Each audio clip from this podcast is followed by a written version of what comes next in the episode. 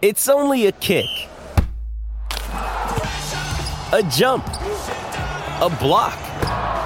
It's only a serve. It's only a tackle, a run. It's only for the fans. After all, it's only pressure. You got this.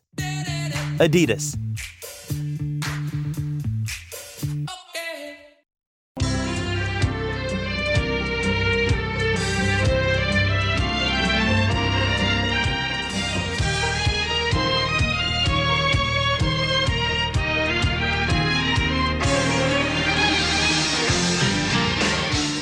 Happening, everybody? Welcome into a brand new episode of Crossed Up. Anthony Sanfilippo's here. I'm Bob Wankel.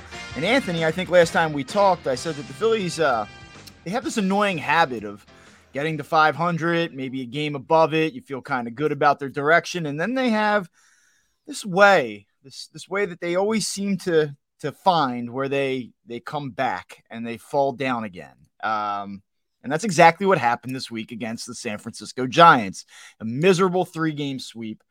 We're recording this on a Friday morning, so we've had more than 24 hours to kind of digest what we saw out west this week. Mm-hmm. Uh, I would tell you that my tone in this podcast will be different than it would have been had we recorded, I don't know, late Wednesday night. But I I come into this and um, I feel a little bit like I don't know what the word is. I feel concerned. I think I feel annoyed a little bit uh, about where this team's at. And I'm kind of curious if you have anything coming into this episode that, like, are you going to do the thing today where you're like, well, Bob, it's it's only 43 games, and the 2022 Phillies were 20 and 23. Too. Like, are we going to do that today, or can we acknowledge that this team's been pretty, pretty bad? Well, first thing is, is I would say that you, you would probably have different words to describe what you're feeling if we did this on Wednesday afternoon. Because Um, you know why? Because I have because I'm telling you, I have I have access. I have press access. I know that the people in the organization listen to this show for a fact. And I like a lot of people that work for the Philadelphia Phillies, and so I am choosing the high road this morning. But if I were no, in the mo- but in the moment, like it's a lot different when you're doing it, you know, 36 hours after the fact than it would be if you did it like right when it was I, I'm just admitting to the listeners that I'm a fraud and that uh, you know if, if I had no affiliation to this thing whatsoever, I might be choosing different language right now. Uh, no, but I get it. Look, there is no excuse for what we've seen, uh, like over the course of the past few weeks. In all honesty, to be able to go from you know, I what did they they won four in a row, lost six in a row, won five in a row, lost four in a row. Like you, you can't be that inconsistent. You can't be that streaky. Um, of course, we get excited by the, the the the positives and the you know when they win a bunch in a row, we're like, oh, that's great. But um, but yeah, you you can't be that streaky. Um, I, I'm not. I'm not going to give you the whole "oh, this was the same record they had a year ago," and look, they went to the World Series speech. That's that's a given, um, and, and you can't ever bail on a team in you know on May 19th uh, unless you're the Oakland A's or or something like that. But I mean, if you're like a legitimate team with a legitimate group of players, obviously you're not going to bail on them on May 19th. But this past week, especially, was as as bad as it gets in my mind. You know, it's one thing to lose like they did to the Dodgers, but it's the Dodgers, right? It's you gotta go, okay, they got their ass kicked by a good team. They were they were ill prepared for it. They looked like they, you know, they needed to just be, you know, smacked awake and and and they got smoked by the Dodgers. Um, but to get swept by a team as bad as the San Francisco Giants are, and you had pointed out they had a couple of decent starters going, and the one good starter, like the one good starter they had going, it was the one guy that they actually seemed to get to, and that was Cobb. And the Uh, only reason why, I mean, to be honest with you, like I'm, I'm going to come in a little bit more with like a little bit more venom today. Like the only reason Yeah. they got to him is because Alex Cobb unraveled and couldn't throw a strike. Yeah, I mean, yeah. it's not. It's, Phillies didn't do anything. no, you well. I mean? well, I'll tell you what they did. What they did was is they they made- they made it recognized it. work. They Yeah, recognized work. it, Right, and, they made him work. But wh- which is something that they have not done. Yeah. That- I mean, if you really want to be honest, like go back to the Austin Gomber start in Colorado, where they he had 54 pitches through six innings or whatever the hell it was. So I mean, that was that's what I'm saying. Like that was the one thing that they did right in this series. Um, but then then they don't they don't they can't hit any of the other pitchers. The Giants lineup sucks, and they get they let them hit the ball all over the place. Uh, the Giants bullpen sucks, and the Phillies can't solve them. It's it was an embarrassment. They they would make bad defensive plays. They had bad starting pitching. Um, that or in, in, if you want to call, I guess I guess the Bailey Falter thing was wasn't really a start. It's technically a relief outing, but whatever. Um, they just seemed like they were not with it at all. And then you got the whole runners in scoring position thing, which is beyond understanding. I mean, it, how can you be one of the top five hitting teams, but then when you got guys on base, you suddenly suck? Like, I, I, it doesn't make any sense. So, like, it, it's all it's all inexcusable. It's all you know bad, and they need to freaking fix it. Uh, you know, you can't bail, but they need to fix this now. Yeah, nobody like you don't have to bail, right? Like I feel like that this fan base or or the way like and I'm a big proponent of like Twitter's not real life, but we exist on Twitter as people that that write about the team, talk about the team. So sure. a lot of the opinions that I absorb come through Twitter, and then I obviously I talk to friends and family members who are big Phillies fans. Are like, well, what do you think? What's the deal? Here's my opinion, and like it, it seems like that there's like no in between. Like you can't say hey, you know what? I think this team's probably still going to make the playoffs. I still think it has a lot of talent. It, there's too much talent here not to figure it out.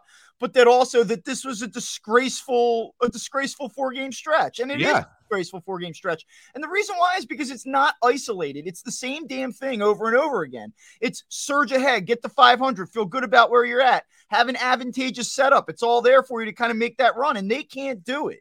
And I don't know if it's a lack of focus. I don't know if it's a, a, a lack of attention to detail. I don't know if it's indifference. I don't know it's because they they putzed around for 50 games, 60 games last year, and they were able to turn it on so they don't feel the need to have to bear down and, and do their job right now. I, I don't know what it is. Or I don't know guys that are just trying to, tr- you know, with expectation off of a World Series run, they're trying to do too much. Like maybe it is that. But the way it looked this week, it looked like a lack of attention. It looked like indifference. It lackadaisical, unfocused, sloppy, routine plays, dropping fly balls, dropping feeds at second base, miscommunication on pop-ups in shallow right field.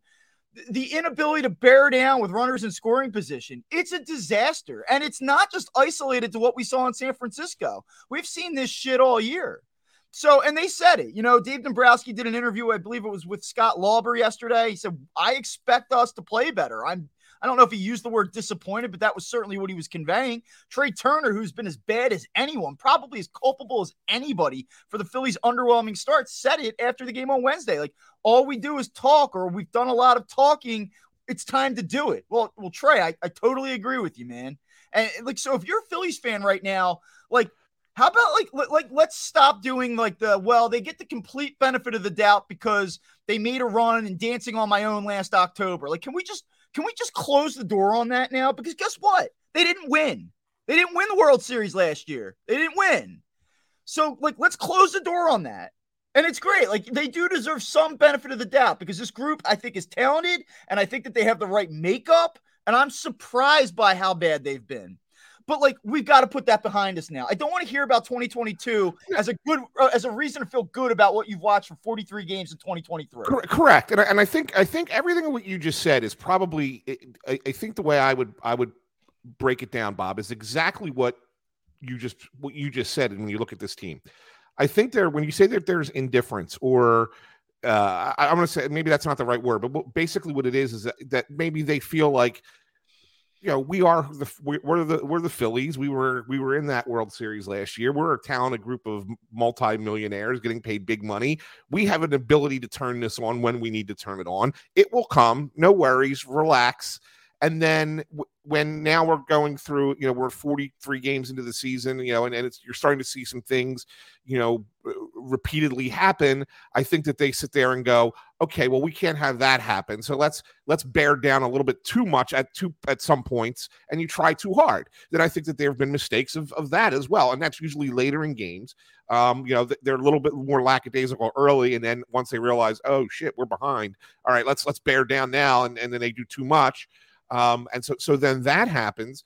Um, but at the same time, you know, you give you know this team is resilient, and you say, okay, so maybe you know let's allow that a little bit extra rope for them because of that resilience. But that doesn't make what's happened okay.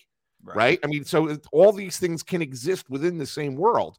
It, you know, yes, you can believe that they're resilient and that they'll be okay and they'll probably still make the playoffs. I said it on crossing broadcast the other day or yesterday when when I was asked by by Kyle Pagan. He said, "Do you still think this is a playoff team?" I said, "Yeah, I do." But only because not because I'm convinced that this team will turn it around, but you look at the National League and you say eh, they may be the best of a mediocre bunch, right? That's that's still still out there. So that's why I think they get there, but that doesn't justify playing as poorly as they have and and then struggling when they then try too hard because you shouldn't be putting yourself in those positions. Yeah, I'm with you. And I mean, to be clear, do I think that the Phillies are a playoff team still? I do. So, like, what I just said is like that's the reality of the first 43 games. Yeah. It's been underwhelming. I think that they are very worthy of criticism. I think to just simply dismiss everything that has gone wrong and said, hey, come on. These are the these are the Phillies. Like they haven't earned that. They have not earned that. But I still think that there's enough talent there. I do believe, and we've talked on the show, I believe in the, the makeup and the chemistry of that clubhouse. That was real last year. I saw it. If, if I had to go into DraftKings right now and make a bet, will the Phillies make the playoffs? Plus 105 is yes right now. So there's some value on that. I would take that bet. I would bet on this team to make the playoffs. So I I do not want to position myself as the guy that doesn't believe in the Phillies or oh you wrote them off after a quarter of the season. That's not what I'm doing. But like, let's not just excuse everything because we had a good time last October. And and that's what I would that's what I would say. And this team has some serious work to do. One of the things that you talked about at the very top here was the runners and scoring position thing. And that has really come into focus this past week. We've been banging this drum all season. I mean, you go back and listen to our shows from four or five weeks ago, and we're talking about, man, this team really has struggled situationally, especially with runners on base. And I, I just want to throw out some numbers here because it's not just that it's baffling that you have all this talent that has not been able to produce with runners in scoring position. It's the disparity of how they perform when there's nobody on base. It's insane. So like just like just bear with me here for a second. So with nobody on base this season, the Phillies are hitting 260. That's the third best batting average in Major League Baseball. They have the fourth best slugging percentage with nobody on base. And so then you combine all these things on base, slugging, 758 OPS, sixth best in baseball. That's what you expect from this lineup. Like those numbers are, are what you would expect from a group of hitters that have this type of talent. But then you put runners on base and they're down to 232. They're 26th in baseball. So you have the third best average with nobody on, but you have the 26th best average with runners in scoring position. 324 slugging percentage is dead last. They have a top four slugging percentage with nobody on, and they're dead last in slugging with runners in scoring position. And their 642 OPS is 28th. That is insane. Like, I don't know how the hell you explain that. I don't know if it is if it is being too tight, trying to do too much, if it's just one of these crazy ass statistical anomalies that has to even itself out in time. I don't know what the deal is, but it is remarkable how poorly they have performed with runners in scoring position in high leverage spots versus what they do with nobody on. It's crazy. I, Bob, and I don't have an explanation for it. uh, it really, it is it is speechless because uh, you know you try you try to figure it out. You try to explain it. You're trying to say, well, why does this happen? And it's it's a terrible approach at the plate. They don't fit it. You know, sometimes you can have product. We've talked about this before. This isn't this isn't like I'm saying something here that's that's you know uh, enlightening, but you can have productive outs when you have runners in scoring position. Uh, like I wouldn't mind so much. You got a guy on second and one out. You know that you know you the runner makes it to third, and then the next guy gets him gets him home on a on a little single or a bloop single or something. Totally fine. You can get, but they so many times they strike out with runners in scoring position. Do you have that number handy by any chance? The number of times they've struck out with runners in scoring position? No, because to me that talk about other things, I can dig it up at some point. well, I mean, you can, you can, you can, you can find no, just I mean, it's fine. But that's the one, you know, as I watch these Yeah. games go on, that I really get annoyed with because it's like I, you're not even putting a ball in play. Like, Right. just put the ball in play. You don't know what's going to happen, right? A guy can make an error. You know, it, the outfielders can collide. Anything, even if even those th- those those things are minimal percentage chance of happening. That's better than zero because if you don't put the ball in play, the runners aren't going anywhere, right? So there's zero chance of them going anywhere if you're not putting it in play. So you you just got to be able to put the ball in play, and they strike out so much, and it drives me insane. It really drives, and I know it's not easy. Hitting's not easy. I don't want to make it seem like, but these guys are the best in the world at what they do. So making contact should be a thing that they can do, and the fact that they don't, and when you see what they're striking out on, whether it's swinging, I think they swing at more pitches out of the zone than anybody else in baseball right now. I think they're, uh, you know, you look at Turner. I think Turner's at forty-one percent swinging swinging at pitches out of the zone. His career he was thirty-one percent. I mean, yeah, he's an aggressive hitter, but now he's ridiculously aggressive. He's Nick Castellanos 2022 level aggressive. I mean, that's absurd for a guy like that. You know, and and, and I don't want to just make it about him because he's not the sole reason that they're struggling. But man, it, it's you know, I texted you during that game Wednesday, and they're down seven to four in the ninth inning, and they load the bases. Uh, uh, Camilo Doval could not throw a strike; he was all over the place. And, and I'm actually, I'm actually stunned he didn't hit more batters than just Josh Harrison. That's how wild he was. And and Turner gets to come up, bases loaded, two outs. And I texted you, I said, look, they don't even need to win this game, right? They don't at this point. They don't even need to win the game. But Trea Turner in this spot comes up, just get a hit drive in a run, drive in two runs, and then you lose the game seven to five or seven six, whatever. But that would be something. That would be like, okay, now he's he, this is a this is kind of a launching off point for him. I could I could take a silver lining out of this bad bad trip, okay, to Yeah. San Francisco. And he comes up and just is shit in that at bat. Swung a, a pitch that he, it was a strike, and he looked like he was flailing at a strike for strike three. He had no idea what was coming. He had no idea where it was going he's just up there just blindly swinging and it's like man like that is I mean, how many times have we used the term non-competitive, Yeah. non-competitive at bats in big spots? And you said it like here comes this situation. It's been a rough start. He really needs that that hit, I think, in that spot to kind of get things going. And you just knew, like, and, and it's amazing. Like you're talking about a player that forget the salary, forget three hundred million dollars. Like just a player that you know that has that type of track record. Like you just expect eventually it's going to come. And I guess I still do, but but when you know and and Yeah. you were thinking to yourself this guy he doesn't have a feel for the zone he's all over the place. This is an opportunity to pounce and he just couldn't do it. And i actually tweeted after the game trea turner 6 for 38 with zero homers and 14 strikeouts with runners in scoring position this season. He's 3 for 22 with two outs and runners in scoring position. So if there's a player that's representative uh, in isolation of the Phillies' greater struggles in that spot, it certainly is him. Um, and you really start to dig in on the numbers with him, and it's it's just crazy. Like, let me just give this to you real quick. Since 2018, here are his batting averages against left-handed pitching. And you were actually the first one to point this out a couple weeks ago that he's really struggling against lefties. But you know, 2018, 287, the following year, 316, 375, 392, 298. Pretty good. He's hitting 218 against lefties this season.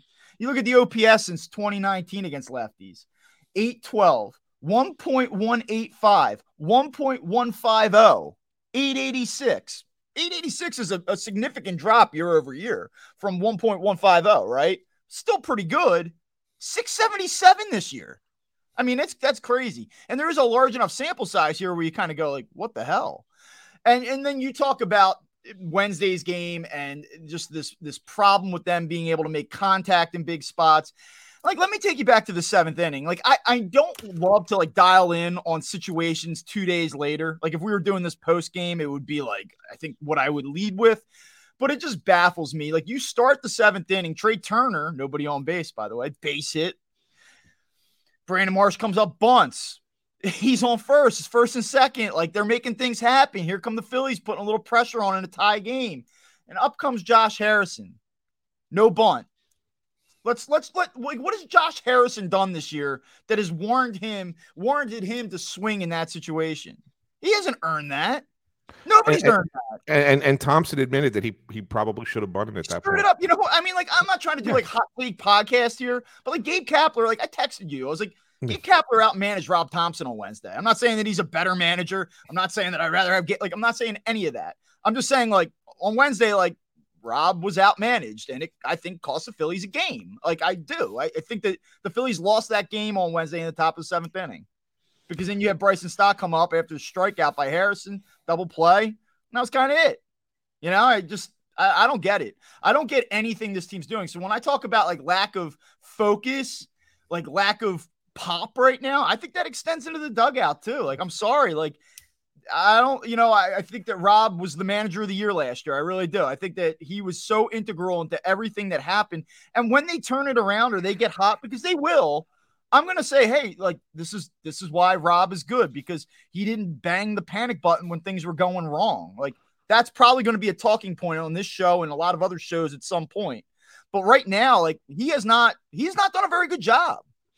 Yeah, well, I mean, and, and you you know when you look at what the job at Rob's done, um, it, it- well, two things. One, it goes back to the beginning of the year, right, where the pitchers pitching staff wasn't ready to come into the season. That's got to fall on the manager, right? Even if, even if you want to, even if you really want to look look further down the line and say it was an organizational decision to not get them as built up in the spring and not make them throw as much, or you know, in the off season, uh, or you want to put it on the pitching coaches, that's fine too. But ultimately, it, it's got to fall at the head of the manager because he's the one in charge of everything. Um, so you go back to that, and then, like you said, go through like game by game situations. Did you know? Did you pull the starter at the wrong time and go turn it to the bullpen? Did you overuse Andrew Bellatti early in the season and that put him on the D, you know the IL? And you know, or, are we exposing Edmundo Sosa too much? Did you wait too long to change the lineup and move Schwarber down? You know, like there's a million things you can look at and say, did that impact this team in some capacity from a managerial perspective? Um, and you know, just in that in the moment, you say in that seventh inning, look, if you get a bunt down there, even move those runners along, you you probably have a shot at getting at least one run. Now, do you does Soto still have his blow up inning? If you're up five four as opposed to four four, who knows, right? I mean, we'll you know, you, you, nobody ever will ever know the answer to that, but you're probably right you know? And, and so that yeah it does have to extend to the to the manager at times. And i just want to just go back not that i want to beat a dead horse with trea turner but you mentioned that he's six for six for 38 right with with runners in scoring position. So that means that there are 32 times he made an out you said 14 of them he struck out. Yeah. so that's almost i mean that's almost that's like 40 what's that 40% 45% of the time you're not even making contact when you have runners in scoring position. That's one player you know, I, I don't want to. Again, I, I didn't want to harp on the whole one statistic situation, but my God, the strikeouts uh, at, No, at it's it's fair inopportune times are, are awful. Him and Kyle Schwarber are jockeying right now for the team leading strikeouts. Schwarber struck out 54 times. Trea Turner struck out 52. I mean, you're talking about having potentially two guys that hit in the top five of your order who strike out 200 times this season. Like it's in play right now. And Nick Castellanos isn't far behind. He struck out 48 times. Yeah. So, I mean, that's a, a high volume of strikeouts. And listen, I understand it's 2023.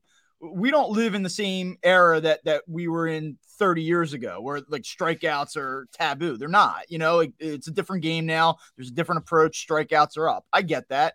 But like for Trea Turner to be approaching 180, 190 strikeout pace through a quarter of the season, that's just that's just not what you sign up for. It's just not. No, and, So I, I think you're very fair to harp on that, or I think it's fair to highlight that that that particular problem. And you can you can live with guys striking out a lot more if they're in those positions where they're RBI spots in the lineup, they're power hitters. You know, you know that's part of the game, right? You you you- you're not happy with it, but you accept it a lot more. I, I accept it less from Trea Turner, just because of where he's at and what his what his role is supposed to be.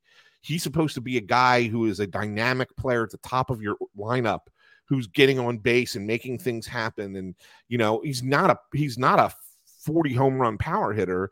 He's a guy at the top of the lineup who's supposed to just, you know, set the table, get, you know, steal a bag, go first to third, you know, use his speed to, you know, he can, he can, you know, hit the, get singles. He goes line to line, singles and doubles, you know, pot, he'll give you the, you know, 20 home runs. That's great.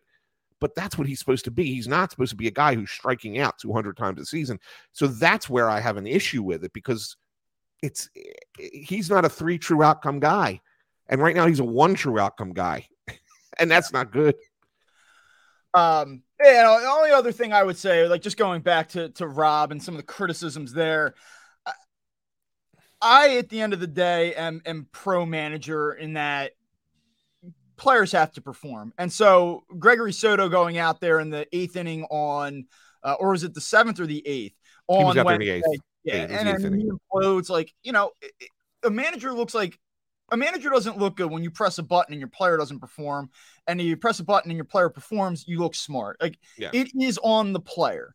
But I think that there have been enough things that have transpired this year with just the overall way this team has played, some of the questionable decisions that he's made that have seemingly backfired at a higher frequency than they have previously.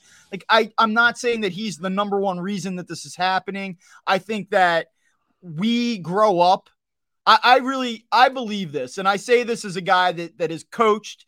Um, I, I believe that a, there's a lack of accountability a lot of times instilled by parents at like a household level, where when things go wrong, it's blame the manager.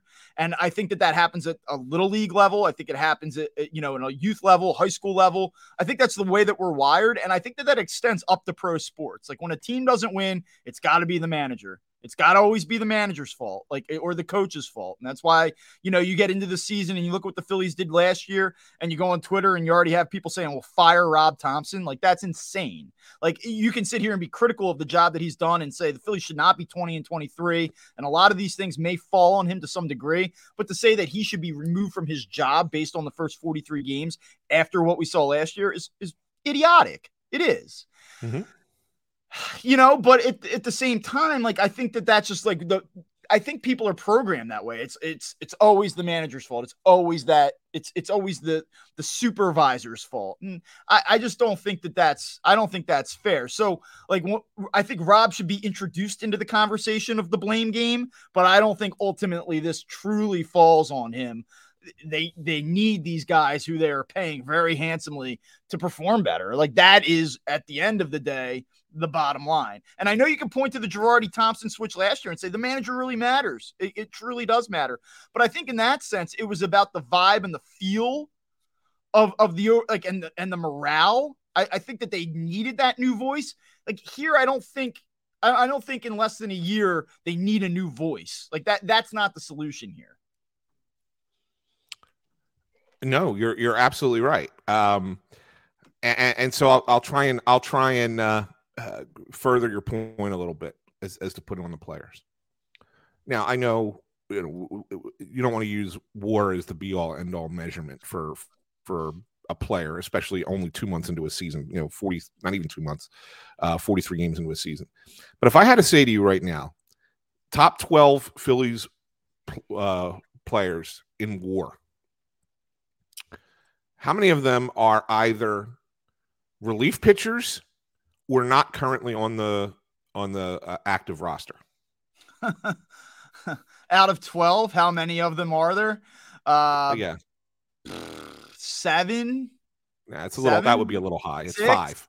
Five. Five. Okay. So, so, it's five. So four, it's it's four guys who are currently in the bullpen, and one guy who is not act on the active roster because he's injured. So the four guys currently in the bullpen amongst the top twelve are Strahm, Brogdon, Alvarado, and uh, Andrew Vasquez, of all Amazing. people. Amazing. And, the one guy who's not on the active roster because he's injured is Cristian Pache, who mm-hmm. actually comes in at number 12. So, what does it tell you about some of the players on your team right now when you have four bullpen guys, including including your mop up guy, because that's what Vasquez is, and an injured player who who played what 10 game. What did Cristian Pache play before uh, 18? He played in 18 games. He got 26 plate appearances. That those five, those five players are amongst your 12 best players so far this year based on the measurement of war. How, how do you explain that? How do you explain right? that? That's my point. That's what it's that. So that's why it has to fall on players more than on the manager because the players are just not performing the way that they need to perform. Do, now, do granted, you, do, you think that there's well, anything? Say, there's a caveat here. Okay, go ahead. Now the caveat is is Bryce Harper likely would be amongst this group if he didn't miss, you know, the, as much time as he missed to start the year. So keep that in mind. And Harper is not included in this because he just hasn't played enough. So that's the one little caveat. But go ahead, continue with your point. So we always hear like the the loser of the Super Bowl. It's really hard for them to get back. Uh, like there's a been over time we we see this proven that the next season it's always a letdown. Look out, Eagles. And you know, I guess that applies to pretty much every sport. So here you are, and you're the Phillies, and you're in the World Series, and you reach this level of electricity, and you know the the games mean so much more, and there's just a different feel and a different energy, and you like rise to that level. And now, like this year, you're like we talk about the hangover, like the next season hangover. And I don't think it's because you're feeling yourself, but do you think it's like almost kind of like, well, the stakes aren't as high the, the the feeling isn't the same the energy isn't the same and like you kind of acclimate to that level and then like you come back and it's it's not at that level so you aren't as intrinsically like i don't want to say intrinsically motivated but like as dialed in is like is that what happens here like is is that is that could that be part of what we're seeing because like when you talk about war and and how there's just really been like this across the board lack of like, uh, meeting the standard, meeting the expectation. Like there's got to be some big picture contextual factor that helps explain this. Yeah, maybe. And the one thing I was, the one thing I thought about from that perspective, Bob, is that maybe this is just a team full of red light players, and so that when the when the spotlight is on them the most is when they perform the best, and when the spotlight is not on them the most, they just kind of are there um, yeah. You know, and uh, that's part of that is, you know, you look at that and you say, well, those are the kind of players you want when the mo- games are most important. But at the same time, you sit there and say that's a negative in the in the in the grand scheme because the season's long and they play a lot of games that aren't when the spotlight's on you know? I don't know. And, and when you look at the when you look at the players and you sit there and say that's a that's that could be a little bit concerning. So um one thing we haven't even dove, dove into here, and it's it's 30 minutes into the show, and I think it's it's it's worth bringing up now because you know we we beat up on Trea Turner pretty much. We beat up on the offense with the runners in scoring position. No, and deservedly so. They they deserve it at this point. But man, the the the the situation that they have right now in the rotation is is really alarming. Um, some are saying, Anthony, that the Phillies need two starting pitchers. That, that's yeah. Some person has. Some people some, have said that. Some people have said it repeatedly. Um, and, it, ultimately, those people may may be right. Um, I, I, certainly agree that they need one. Um, the the second one will will we will see, uh, but it's starting to be a little bit concerning. And uh, you know, you look at the time we had we had this conversation via text as well. You know, Nolan Wheeler haven't been great, but they also haven't been terrible when you look at their total numbers. Um, actually, over their last six, five or six starts, they've they've really stabilized and kind of yeah. become who they are, right? I, I thought Wheeler, I thought Wheeler, especially this last time out against yeah. the Giants, was was really good, and yeah, and uh, gave up four runs in the process. It was yeah. just it was just a weird start, right? Well, anytime you you can't catch a fly ball, that that helps. So. yeah, right. Um, but uh, but so so like ultimately those two guys are are fine. Um, the problem is w- in the middle of the rotation. Now we know Ranger Suarez just came back, and and we got to give him a little bit of time. So there's, you know, th- th- that the jury's still out there, but I, I'm pretty confident that Ranger will be get back to being Ranger because right? that's just who he is. So, but then it comes to Taijuan Walker and then Bailey Falter, who has now been DFA'd or not DFA'd. Um, I'm sorry, he got he should maybe, maybe he should be DFA'd. Maybe maybe maybe, maybe that was a Freudian slip. Uh, he got, just got sent down. Um, but uh, but uh, you look at Walker first. Let's look at Walker first this is your this was a big offseason signing for them. Um, they needed they knew that they needed another pitcher in the middle of the rotation. There were a lot of options that they could have gone after, and they chose Taijuan Walker. And other than I think Walker's had what eight starts now, seven starts. I think he's, he's had, actually I think so. I think if my math is right, he's done. He's had nine starts. He's had nine starts. He's he's failed to get through five innings in five of his nine starts. Yeah, that's right. He's had nine starts. You're right. No, but of the nine, I look at him. I say he had three that were good, and six that were no good. Yeah. And the most recent one was was obviously an abject disaster. He didn't even get out of the first inning um, against the Giants. and it's it's still it's such an alarming point that he can't throw when he can't throw a strike. Just forget it. Forget yeah. it. Like th- there's nothing he if he's not if he's walking batters, he's going to get torched. It's when he has control of the zone that he's actually effective. So, which we've only seen in a third of his starts. You can't have the guy who is currently in technically in your number three spot right now, probably is more of your four once Suarez is completely up to speed. Um, but you can't have that guy be only effective every once every three starts. Can't just can't. And you and the fact that you're paying him what you're paying him, and when you look at the guy that you let go, who you could have had for thirty million dollars less, but you were worried about it, his injury history, it's almost like I'd rather have Zach Eflin at 110 innings, 120 innings, than Taijuan Walker at 160 pitching like this. I was all, uh, I was actually surprised. I was surprised in the moment that I actually I was surprised by a few things with Zach Eflin. One, uh, and you know I, I speak pretty highly of him. I, I really I, I like Zach Eflin both as a human being and as a as a pitcher. I think that he kind of finally figured out who he was, and the only thing that was really holding him back were were the injuries, which are real. You know that dependability uh, is is key. And I get why the Phillies were hesitant to, to commit to that, especially for multiple seasons. I was surprised that Zach Eflin got what he got. I'm surprised he got the multi-year deal. Um, but I'm a little bit surprised that the Phillies weren't more involved in that conversation. And I would think, especially, you know, I don't know how that all played out, but if there was a call where it's like, which team's interested in you? Oh, the Rays oh, what do they know? You know, uh, it's what you should have known all along. Like, I'm not going to crush the Phillies for for uh, not bringing back Zach Eflin, but to go out and, and do four years, 70, what is 72 million dollars for Taijuan Walker. Uh, and to yeah. get what you've got at this point is is extraordinarily alarming. And not only can you not have a guy give you a quality start one third of the time, but you certainly can't have it when you have this just total void in the, the fifth spot of your rotation, which is what the Phillies are now simultaneously dealing with. So you're going through your rotation two out of every five spots, and and you have no idea what you're getting. Uh, and when you're talking about making the playoffs. And we, we can sit here and say, like, hey, like, listen, we believe in the clubhouse and there's enough offensive firepower here that in time, this runners and scoring position stuff has to get straightened out. You and I like the bullpen. I know it's been inconsistent, but you feel good. I still feel good about what they have back there. But like the inconvenient truth here is that six, you know, 40% of your starts are just you have no idea what the hell you're getting right now. I mean, none. You don't even know who's going to throw for you in one of them.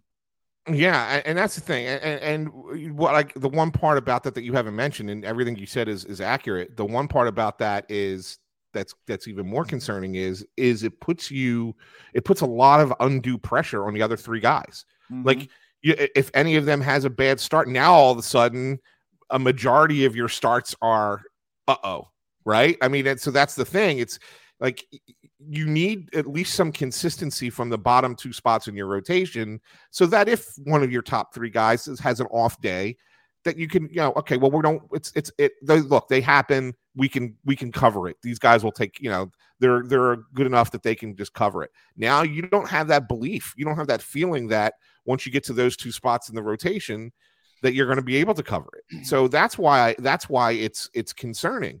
Um and look, I know that you can go back and, and, and look at the, uh, you know, all the free agent pitchers from last year and sit there and say, well, they could have had this guy, could have had that guy, or say, wow, I'm glad they didn't sign this guy. I'm glad they didn't sign that guy. And, and I think um, the, the, the, that list made its way around Twitter yesterday at some point. You know, I think like, you know, Eovaldi's been uh, the one guy who's been like really good, who was in, in this tier. Um, but that a bunch of other guys have, have not been really good that were in this tier. So it was kind of like a hit or miss grouping but you had the guy here. You had the player here. And I and I get it. You know, look, Tampa gave him a contract that the Phillies probably were not going to expect that he was going to get. Um, but you have to wonder, like you said, you have to you have to kind of wonder, it, you know, if if if they're looking at a guy like that at the price tag that they got him at, which by the way was the biggest contract, a free agent contract the Tampa Bay Rays have ever handed out. So what does that tell you? Yeah. Um, that Zach Eflin is that guy for them. Um, but if you look at it like that and say, okay, well, the, so the comparable player got what he got. Why are you giving a four-year, seventy-two million dollar contract to Taijuan Walker? Like, I would have rather you not spent that money like that and gone in a different direction. And I'm a guy who was okay initially okay with the signing. So I don't want to, you know, I, I don't want to make it. I, I want to be honest that you know, I when I first heard it, I was like, ah, it's probably a little high, but I think he'll be fine. Were, well, were you okay with the signing? Because, like, I think there's something to be said for track record. So yeah, right now, if, yeah. if the Phillies don't do what they they did a year ago, I I don't know that the reception to the Taijuan Walker deal would have been the same. Like I, I this organization has been so adrift for for so long that they they finally get an adult to run things and they they make the World Series last year. And you go Dave Dombrowski like this dude's a Hall of Famer. Like look at what he did. Look at how he built this team. But again I think it's a situation where because what happened last year happened you come into this year with a little bit more leniency in how you evaluate and you discuss certain certain performances. Like you look at this offseason and Trea Trea Turner, $300 million, Taijuan Walker, $72 million. It's a lot of cash for two guys that have been dreadful. You know, yeah. but, but when we're talking, we have our podcast, you look at read the papers. I don't see a lot of questioning about Dave Dombrowski. And I I'm not saying that I'm not saying you should because I think that he's done a very good job in a short period of time getting this organization into a different place. I think that they're doing things the right way now, where there were a lot of questions before. I think the overall direction, like if the Phillies don't make the 2023 postseason, I don't think all of a sudden you start questioning everything from an organizational level. Like I'm not, I'm not suggesting any of that, but 372 million dollars to two players who have been brutal. Like, eh, yeah, it's not great. Yeah, and I think I, I think what we lost sight of, everybody, not just you and me, but the whole city lost sight of because of what they did last fall, is the fact that this team was in such disarray f- from a from a organizational depth perspective. Yeah. Prior to Dombrowski getting here, and what he did well, to his credit, was be able to find enough major well sign, obviously with some some help from John Middleton's dollars but was able to you know sign the right players and bring in the right major league veterans to kind of make the team competitive at the major league level while they were in the process of overhauling and restructuring how they did things from a player development perspective in the minor leagues. But that's a that's a much that's a multi-year process to get that right. You don't just suddenly bring in the right people to run it and all of a sudden the players that are in your system are fine and they're oh great they're going to develop now. There was uh, in a lot of cases the Phillies didn't even have the right players. Right. let alone the ones who can develop properly okay so so the minor league system is was is terrible and so you you look at it and this year we kind of forget the fact that Phillies 40 man roster is not all that exciting after the top after the major league players, right? It's just really not. You have a couple, you have a few nice pitchers that you know they got some pitching, but beyond that, there's not a lot there.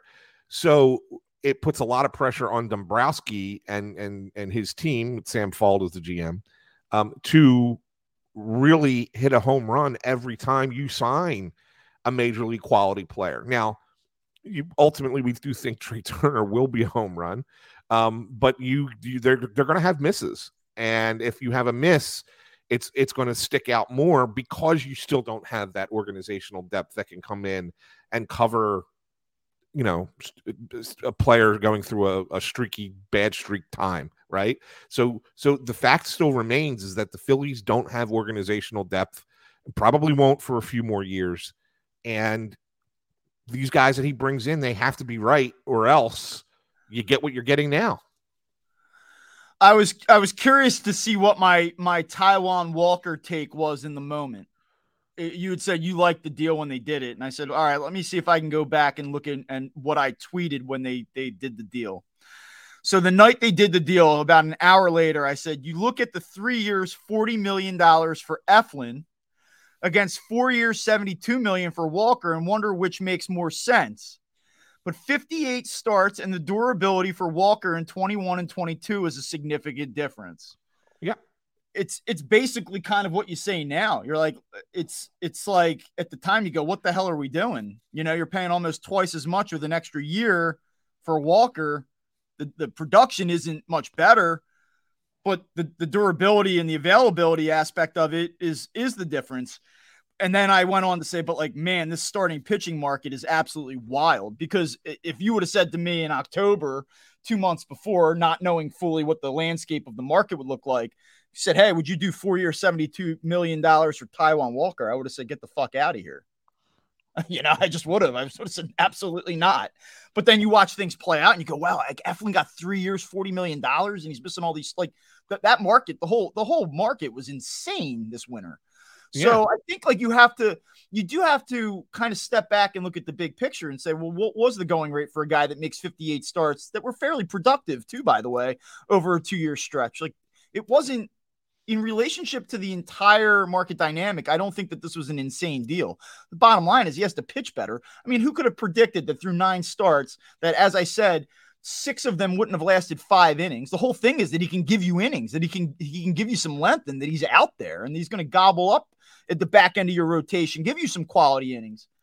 Like who, who could have predicted that that only three of his starts would have lasted five innings at this point? Yeah, just, there's no way you could have ever seen that coming. Right, and, and look, if we want if we want to play, um, you know, Monday morning quarterback here, and, and look at the pitchers that comparable pitchers that were out there and what they're doing so far. Obviously, you're not talking about deGrom Verlander, right? Those right. guys were top of rotation, whatever. And even that, deGrom's hurt. Verlander's been terrible. So, you know, you, my you guy Carlos Rodon, who I love, yeah. right? Yeah, you don't know what you're going to get. Well, Rodon, that's the thing.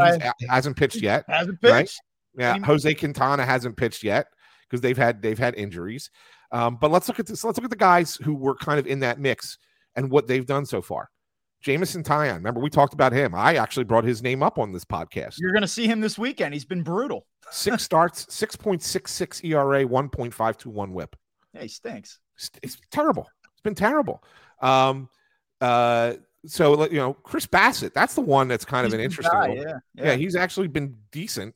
Uh, 3.49 ERA, 1.082 whip, which would be the best whip uh, of the current starting rotation, even better than than Nolan Wheeler uh, if he was with the Phillies. So that one, and that's that not one, even with Chris Bassitt pitching against the Phillies five times a year, who right. ate up. You know, yeah. That's so that one. That one was a little bit of a surprise. Were propped up by dominating the Phillies.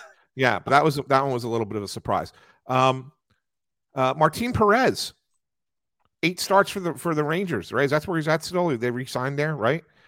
Four two five ERA, but a one point six oh six WHIP. Mm-hmm. Ross Stripling, we just saw that.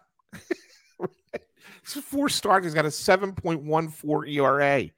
You know, Tyler Anderson, 5.26 ERA, 1.619 whip. Like these were the guys that were all in that same yeah. category, and none of them are are performing. So so it's hard to sit there and kill the Phillies for for choosing Walker on this list when in fact the only ones that have been good better so far in all honesty are Eovaldi who's eight starts 270 0994 whip and uh, and and Bassitt, right? I mean, those are the only two. But I would, if you get, if you would have said to me, Bob, at the time, and I think maybe you probably say the same thing. Um, all right, we we have to get one of these three guys: Taijuan Walker, Nathan Eovaldi, or or Chris Bassitt. Who you t- who you signing?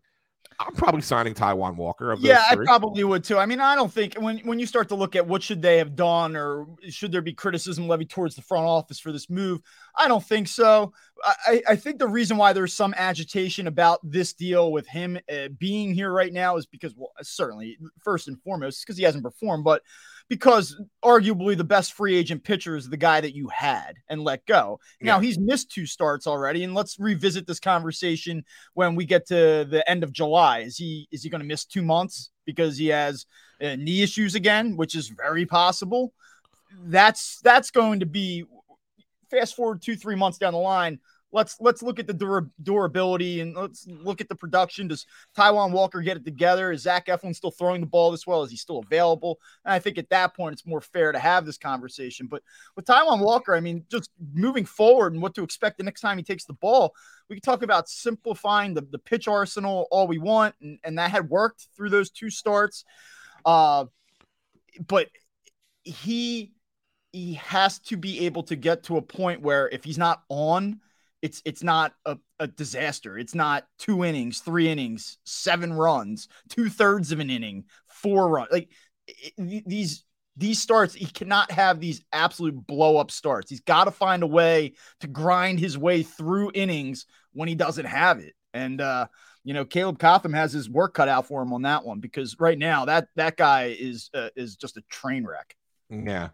Uh, let, let's look at we've we've beat again beat up Taijuan Walker now. Who's next? Uh, let's Who's but next? let's look at, let's look at the other spot in the rotation because Bailey Falter obviously just doesn't have it.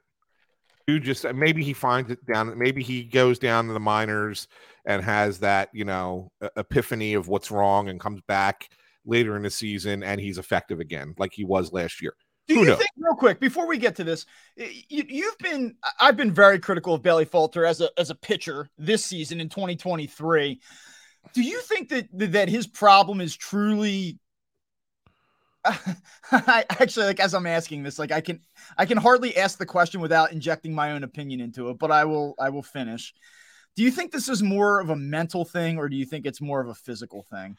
Uh, I think it's probably well. I think that there's probably some. Well, yeah. I mean, I think that there's probably something mechanical that's not right. Um, but at the same time, I, I do think it's a mental thing. I mean, God, you listen to his think answers, Anthony, and he's like, I don't even like. He is a guy that, like, on a human level, you feel bad for him because he just seems like he's totally lost. Like he has no confidence in anything right now. Like, and I get it. Yeah, a, a thousand percent. Like, and, and like you get you could see it in his eyes when you ask him Mhm. questions after a game. Like it's just it's just not it's not good, you know. Um, so yeah, I mean uh, he's he's the guy that's got to you know figure that out. But beyond that, they don't know who's throwing on Sunday because right now you're really your only options, and they didn't they haven't called up another starting pitcher. So you so you could do one of one of a few things. One, you could you could have a bullpen game, which we've seen them do in the past, right? They've done that in the past when they try to get through the entire second half of the 2021 season by throwing a bullpen game every fifth game. and and we saw how that worked out. But you can do it if you for one day you want to, let's just kind of feel it out here and just see how it goes for for a week or so and just go with a total bullpen game, fine. You can recall Christopher Sanchez, who gave you one okay start earlier this year, but otherwise has been terrible in Lehigh Valley. You could call up Michael Plassmeyer, who's been terrible in Lehigh Valley. You could call up Nick Nelson, who's not really a starter, right? I mean, he's another guy that's kind of like if you call him up, he's probably Well, going to give you. he hurt again? Isn't that? Didn't he re-injure his hand? Yeah, I think. Well, I think he did. Well, he, is he? But it, I don't know if he went on to a, onto the Okay. minor league IL. I think it was one where they he re-aggravated the hamstring, and they just kind of are taking it easy with him. So I don't know what the what the what you know. I, I'll find out. I guess when I get down to the to the ballpark today, what the specifics are on that. But um, yeah, he did have that re, the you know retweaking of the hamstring. The name that they've that you know we keep hearing from out west um, from the reporters that are tra- that were traveling with them is Noah Skirrow. Everybody's like, who? Who the hell's he? Uh, it was an undrafted free agent who they, um, who I think they they signed in uh, 2020, something like that, um, and who's been okay at AAA so far. I mean, I don't want to tell you he's had great numbers because he hasn't. He's been just okay. Well, Um, it's funny. He had actually been pitching pretty pretty well, uh, and then his name kind of gets brought up as a potential guy in the mix out of the blue. And what does he do? He goes out on May 16th and he goes three and two thirds innings, gives up five earned runs and a pair of homers, and and walks two batters. Like I mean, it's just it's it's, it's tough. It's tough Yeah. right now. Yeah. And the only other and the only other name that no one's brought up, but I, I'll point out because they did make a move for him.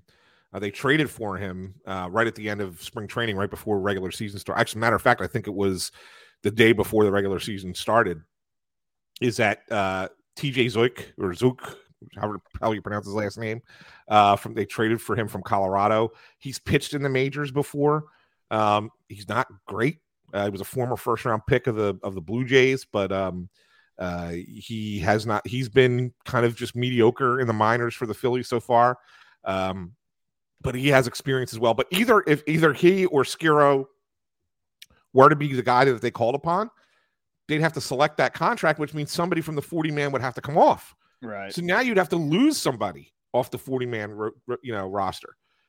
You, you you dumping another player just to get one of these guys to come up for a couple of spot starts. I I don't know. Like I don't I don't see that. That's why I'm a little perplexed as to what they would do. Like I, like you look at their 40 man roster. Who are you knocking off the 40 man to give the to give a to give Noah Skirrow a a a, a chance to pitch in the major leagues? Yeah, I'm looking at it right now. I mean, if you go pitcher, um, like, are you ready to give up on unless there's some unless there's something here with like an injury designation that they they go to? You but, to, yeah, you would have to put somebody on a 60.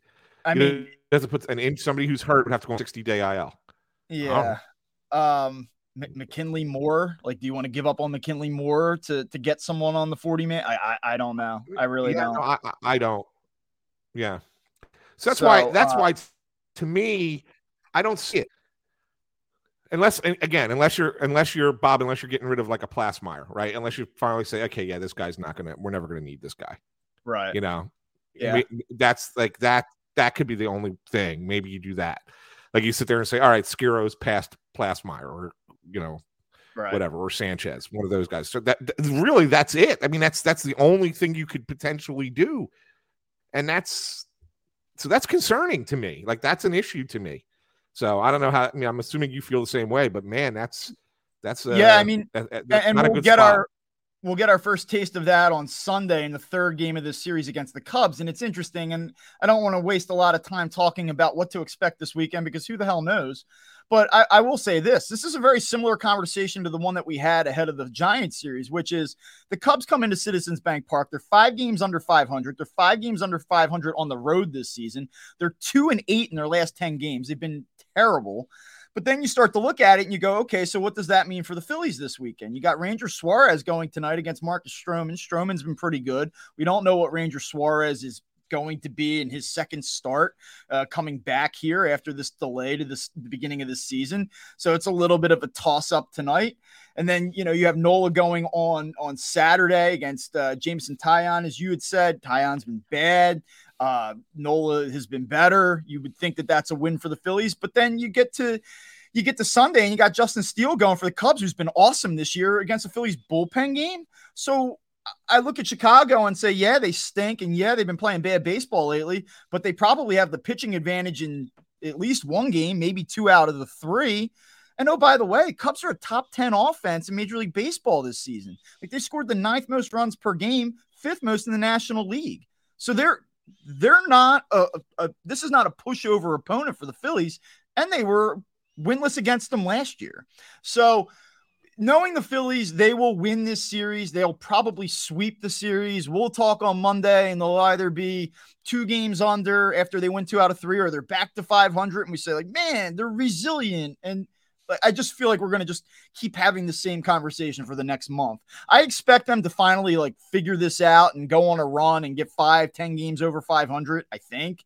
But I just feel like if I know the 2023 Phillies, they will certainly they will certainly win this series this weekend. And on Monday morning, we will discuss how look at how they've stabilized. Isn't that great? I just feel like that's what we're going to do. Yeah, and maybe that's the case, Bob. You might be right, but here's the thing that that concerns me is that it's not just about stabilization at this point, because this is this is the this is it. This is the this is the last dress rehearsal in my mind, um, for a lot of reasons. Because what you end up having is after you have the Cubs and then the sneaky good Arizona Diamondbacks, who, like you said, you know that's my team, right? I I did I did think that they were actually a, a better team than than a lot of people do.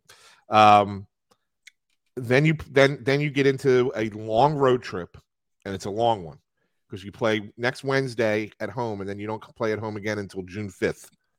Okay, So you have a 10 game road trip against the Braves, the Mets, and then, of course, the Nationals. But it's all division games.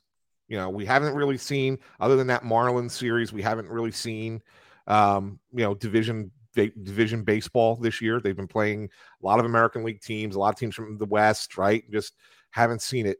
Now we get into the division, and these yeah. games are going to matter a little bit more. And the Braves are certainly a litmus test for you. So you're you're you're in you're in the week before the show opens, man. Like this is it. This is this is your this is your dress rehearsal, your dry run to get the shit right. And so you got to do it against the Cubs and the D backs because when you go into that Atlanta series, it's going to be it, that team. Atlanta's been waiting for you since last October. Right? They're not happy, and they, they they're they're not happy about. They got off to a good start, but they you know a little bit of struggles lately um, for them. But I think that they're look they've been looking at the, looking for that Philly series for a while. So you got to be ready. You can't go into the, into that series playing haphazardly. You've got to go in there playing your best baseball, and and that could that's a four gamer. That could that could end end your thoughts of winning the division quick if you're not on your game. So this is that's why I say this is an important homestand. This six games for the Phillies in in May, right? It's an important homestand because I'm, of the I'm position they put you. themselves in. Yeah, right. I, mean, let's just I mean because I'm, I'm, let's just look at it from this perspective, Bob. Let's say let's say things were five games different, right? Let's say the instead of twenty and twenty three, let's say the Phillies are twenty five and eighteen at this point. Let's just throw that oh, random yeah, number. big difference, but sure, yeah. Yeah, okay. but, but, seriously, like just just five game difference, right? Let's just say that's what it is then this homestand isn't as big a deal. No. Right? I mean, it's just it's just, it's just my whole point. I've been saying this all year. I'm like, you, you started one and five, you started 0 and 4, one and five, you started yeah. 15 and 19, you're 20 and 23. Like people are like, oh, it doesn't matter. It's only May. It's you don't know baseball. It's a 162. It's a marathon, not a sprint. I'm like, dude, what are we talking about? Yeah. You're talking like I've, I've, said this a million times. The Atlanta Braves are the best team in the National League, and you're seven games behind them, and you have no margin for error now. So you can't go out and get swept by the San Francisco Giants. And oh, by the way, like one one other thing, because you just totally set me off here. Like the things that we talk about. Go back to Monday's show. How stupid am I? Oh, you know, listen, they things weren't going well for the Phils in the uh in that finale on Mother's Day, but man, Bryce Harper got the boys fired up at the end, you know, showing some fight. We I named the damn show showing some fight. Oh, look at this. The Phils, man, they got each other's backs. And what do they do for three games out in San Francisco? Nothing. Nothing. How about you respond by by hitting with somebody in scoring position? How about you beat Gabe Kapler in the 17 and 23 San Francisco Giants? That that would be tough. Like, come on, man. Yeah. Like, I'm sorry. Like, I know, I know I sound like a, a lunatic right now. I know. But like it is so it is so annoying. It is so annoying to watch it play out the way it did. Yeah. Like, I'm disappointed in the Phillies because I actually thought that that moment mattered. Like, and maybe it will somewhere down the line, and they'll say, like, remember that time in Colorado? Like, and maybe in August when the Phillies are winning eight straight and they're all clicking. They'll say that that game really mattered, but in the direct aftermath of it, it didn't mean shit. Yeah. And you're right. Yes, they they have completely they've completely used up all of their equity. It's time to go. You better figure it out here. You better figure it out these next six games before you go and play the varsity teams now because yeah. they've played nobody, and they're three games under 500. Yeah, I agree. I agree. Yeah, I mean, look, you, you could sit there and say that that stretch with the Dodgers and Boston and Toronto. Was it Houston Dodgers, Boston, Toronto? That was a tough stretch. Yeah, sure. Right? And they had LA. I, I, get it. I say they've played nobody, but I've said they've, they've also played some bottom feeders. But they, they ha- you're right, a thousand percent. They've played a, a, ton of bottom feeders, and they're twenty and twenty three. Mike right? Schmidt said it the other day. He was on uh, the WIP morning show with Joe DeCamara, I believe, and he was like, the Phillies just need to beat bad teams. They have to beat the teams that they are better than, that they are clearly more talented than. Like I have no problem. Hell, I respect it. You you go to you go to Houston and you win two out of three. You you beat the Blue Jays head up two times. Like that's great, right? Like, but you can't you you, you cannot you can't split with the Reds. You can't get swept by the Giants. Like you, yeah. it just cannot happen. Agree. Agree. You can't you can't have those things happen. So So yeah, that's why I say that's you why. want to say say that- anything nice? Do you want to say anything? You want to talk about JT Realmuto's uh 1.039 OPS over his last 15? Like, or do you, can we just shut this down? I think we should. I think we shut it down. No, in, in all honesty, it's fair. You know, look, there's players that who are who've played well. I mean, you know, Harper's been great since he came back. Realmuto's been on fire for a while.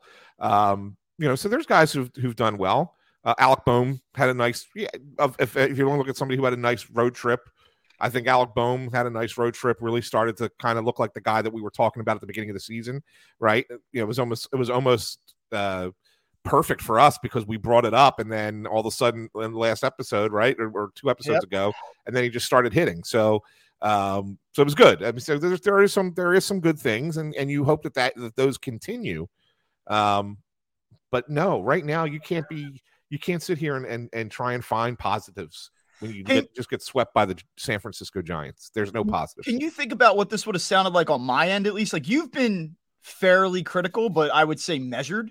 Like, I'm pretty annoyed right now. Like, Yeah. I am. I'm, I'm, I'm annoyed. I, I'm annoyed. So imagine what this would have sounded like 36 hours ago.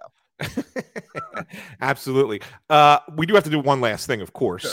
And I and I would be we would be totally remiss if we don't bring up the cheating New York Yankees. And we got to talk about it, right? So we got to so like I I think you're going to be surprised by my take on this. But um well at least at least on one part of it anyway. Over the weekend, case NBA didn't over the past few past series, they played the Toronto Blue Jays in what was a spirited series between the Yankees and the Blue Jays. Uh, if, but if you haven't seen it, there was a big to do about the Yankees cheating because Aaron Judge was caught peeking at the first base uh, coach who uh, apparently saw um, uh, one of the Blue Jays pitchers tipping his pitches um, and was then giving a sign to Judge as to what was coming. Um, and and ba- based on like the first base coach being able to see the grip that the the pitcher had, Jay Jackson was the pitcher who's now been Yeah. sent back down. Um, but it was able to see his grip, and so Judge would get a quick peek at the coach and, and then know what was coming. And then, of course, he had a big home run off of him and everything else. And so the Blue Jays started bitching about it, that they were chirping from the bench. Then the Blue Jays complained about, um, uh, was it Herm, um, Germán, who was found to have sticky stuff uh, on his hands. They asked him to clean it off. If you look at his jersey, he's got like what looks like freaking pine tar all over his pants, right? Um, so he's going to get suspended. So let's talk about the cheating Yankees. First, my take on this, Bob, is this. I have zero problem with what Judge did and the and the first base coach. You're not using any advanced technology.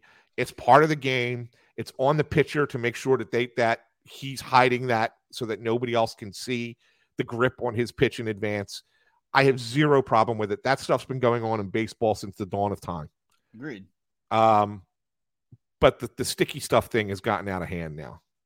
It's really it's really kind of ridiculous. And I know baseball wants to crack down on it, and they have. Scherzer got a suspension. Germán's going to get the suspension now. But I got to think that there are pitchers who are still getting away with it and getting away with it frequently. And so the question then becomes do you still crack down on it, or do you just say, let the pitchers be the pitchers? So uh, I agree with everything you just said. By the way, I uh, with the whole Aaron Judge deal. I mean, and and to uh, Blue Jays pitcher's credit, I mean, he said I was I was tipping my pitches. I I need to not do that. I mean, he took Yeah. he owned it. So I don't think I think that's a non-story for the most part. As far as the sticky stuff goes, it kind of reminds me of when you go back to the steroid era. Remember the argument? It would be like, well, if, if you want to do that to your body, you just open it up. Like, just take the rules off and you put whatever you want into your body and, and let it rip. Yeah. Um, I, I don't know. I, I think that there's got to be some some happy medium to this. I, I, no matter what you do, whether you crack down on it or you just go open season, it, it, pitchers are always going to look to push the envelope. They're always going to find that next thing that gives them that advantage. So. I think baseball's right to try to monitor and restrict eh, and implement some type of guideline, but my bigger issue i think is more in that there's there's probably inconsistencies Like I, I think that there are you you hear pitchers talk about this all the time. It's well, well, I I always do this, or I thought this was okay. And maybe they're being disingenuous, maybe they're straight up lying when they say that, but there always just seems to be this massive gray area like where they go, well, I, I thought this was cool. Why is this not okay? You saw, you, I mean, you saw Scherzer's reaction. He was just, he was beside himself. Like he's like, I, I do not understand. How, and and whether or not he's he's full of it or not, I don't know. But there's enough annoyance on the part of the pitchers that you wish that they were able to tinker these guidelines and these restrictions where they could figure this out, where they could genuinely r- enforce these rules in a more consistent way. That that's my thought. Now, here's the thing, Bob, and I, am gonna I'm gonna use a, an example from a Phillies game recently. Um, and it didn't matter because the pitcher was all over the place, and it, I don't think if if he was doing anything wrong, it may not have been, but if he was, it certainly wasn't helping. But we mentioned Alex Cobb start.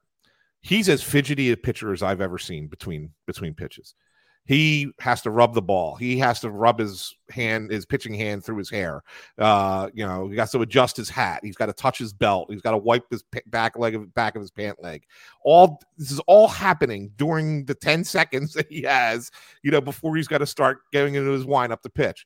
So uh, the question is, is like, are these guys just routine guys and they feel like they just have to touch them their bodies in all these different different places? Or are they trying to load something up onto their hand by doing this? And and you know far be it from me i don't really remember guys being this fidgety all the time and having to touch everything. And, and even when the game was slower like i don't really remember that back when i was younger. I mean obviously in recent seasons we've seen it more frequently but i just don't get it. And so it makes me say like how many guys, and he's not alone, Alex Cobb. I don't want to make it seem like he's he stands out, but I mean, it was a game that probably a lot of our, our listeners were watching. You know, if a lot of guys are doing this, I mean, how can you really litigate that? How can you really control that? Because if they're they're just it's you know whether you it's the guys who lick their hand and then they look like they're wiping it, but are they really wiping it because they're wiping it in the in the same spot every time? So is there something on that spot of their of their uniform? You know what? So that's just there's like eight bazillion questions, and I don't know. You got an umpire looking at a guy's bare hand and touching it just to see if it's sticky. I I don't necessarily know if that's if that's the solution. You know what I'm saying? Yeah, I, I, do know what you're saying. I just don't know where they where they go. I think once also you open the door to we are going to enforce something, it's a really weird look. And, and with anything where you just say, actually, you know what? We decided we can't really properly police this thing, so now we're just not going to do it. Go ahead, have at it. I, I just yeah. don't know how you do it. So I, I agree though, and, and the one thing I would say just in this particular instance, like all eyes are on the Yankees right now. All eyes are on are you playing it by the book? Are you doing the right things? And then the very next day, he comes out and does this. And you're like, you would think if there was ever a time, like